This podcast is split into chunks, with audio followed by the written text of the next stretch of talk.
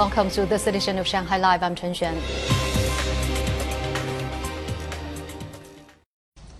Now, some exhibitors are fine-tuning their displays across the various display sections at the CIIE, which officially opens on Sunday. Sun Siqi has more. At the venue's center square, the Shanghai Pavilion is ready to open again with 90 local brands, including time-honored names in cosmetics, China Chinaware, and traditional Chinese medicine. The center square is usually reserved for pavilions from Chinese provincial regions, where local businesses display their specialties. But this year's Shanghai Pavilion has an additional international section. At the automobile section, the floor and wall covers around the booths had been removed, though the car covers are still there, including on this Mission X model by Porsche. Almost all major car makers brought their new electric models. Most of them feature smart driving capabilities. It's our fourth CIIE. We are showing a collection of our latest technologies, including our mixed reality display system. Our components will be in future driverless vehicles. Lego, which hasn't missed a single CIIE, will be greeting visitors with a gigantic 110,000 block heart. This was created by 18 block builders from China and Czech Republic. It's 4.6 meters high, it's the tallest sculpture we've ever displayed at the CIIE, it was particularly challenging to construct. In the incubation section for fledgling businesses, the Northern Europe Innovation Center brought 50 companies, a significant improvement from less than 10 when they attended the CIIE for the first time. The trade group decided to host a university startup World Cup final at their booth during this year's Import Expo.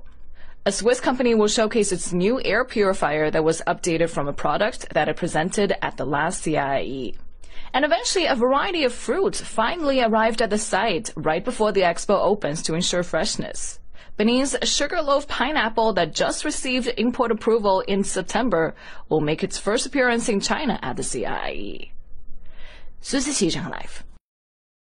An exhibition commemorating the 120th anniversary of acclaimed musician He Luting opened today at Shanghai Library's Pudong branch, offering a glimpse into the life of the respected composer and educator.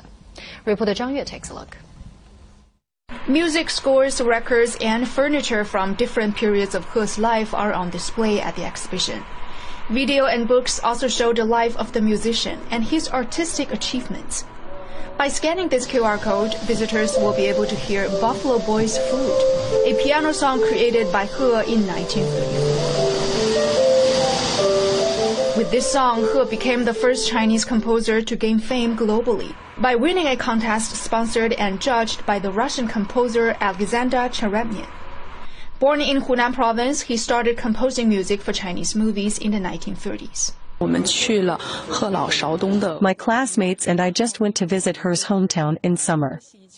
As a student vocalist, his spirit of pursuing music and art until his death is an inspiration. A concert was also held by teachers and students from the Shanghai Conservatory of Music to commemorate He, who was appointed director of the university in 1949.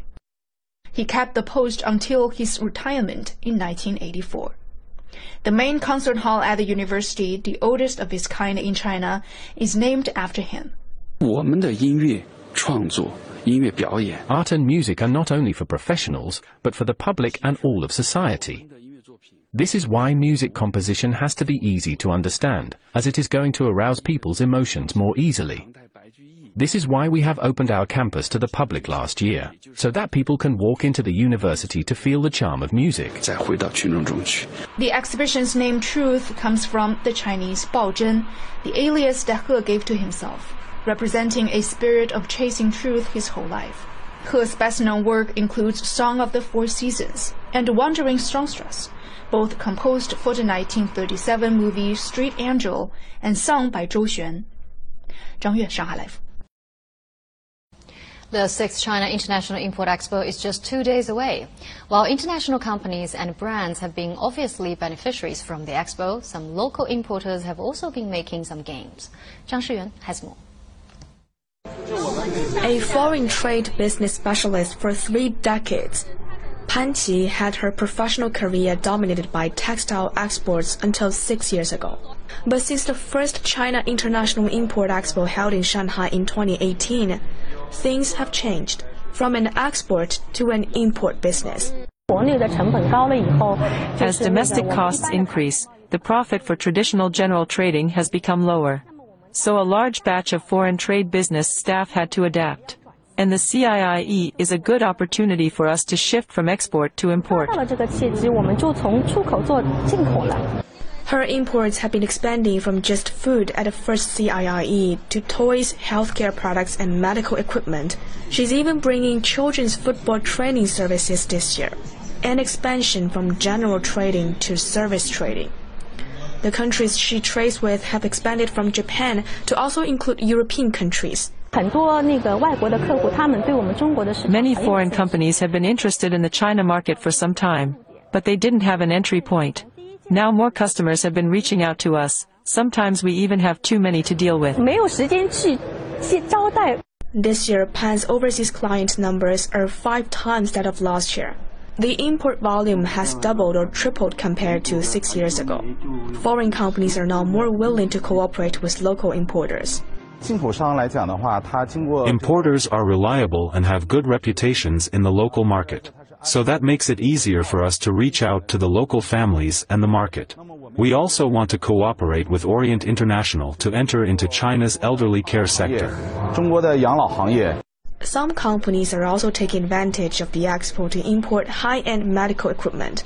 At past expos, Intuitive Fosun has been exhibiting a surgery robot from the US. This year, the company has made it possible for the robot to be manufactured in China. It's been six years since the first CIIE was held in Shanghai. Numerous exhibits have turned into products for sale.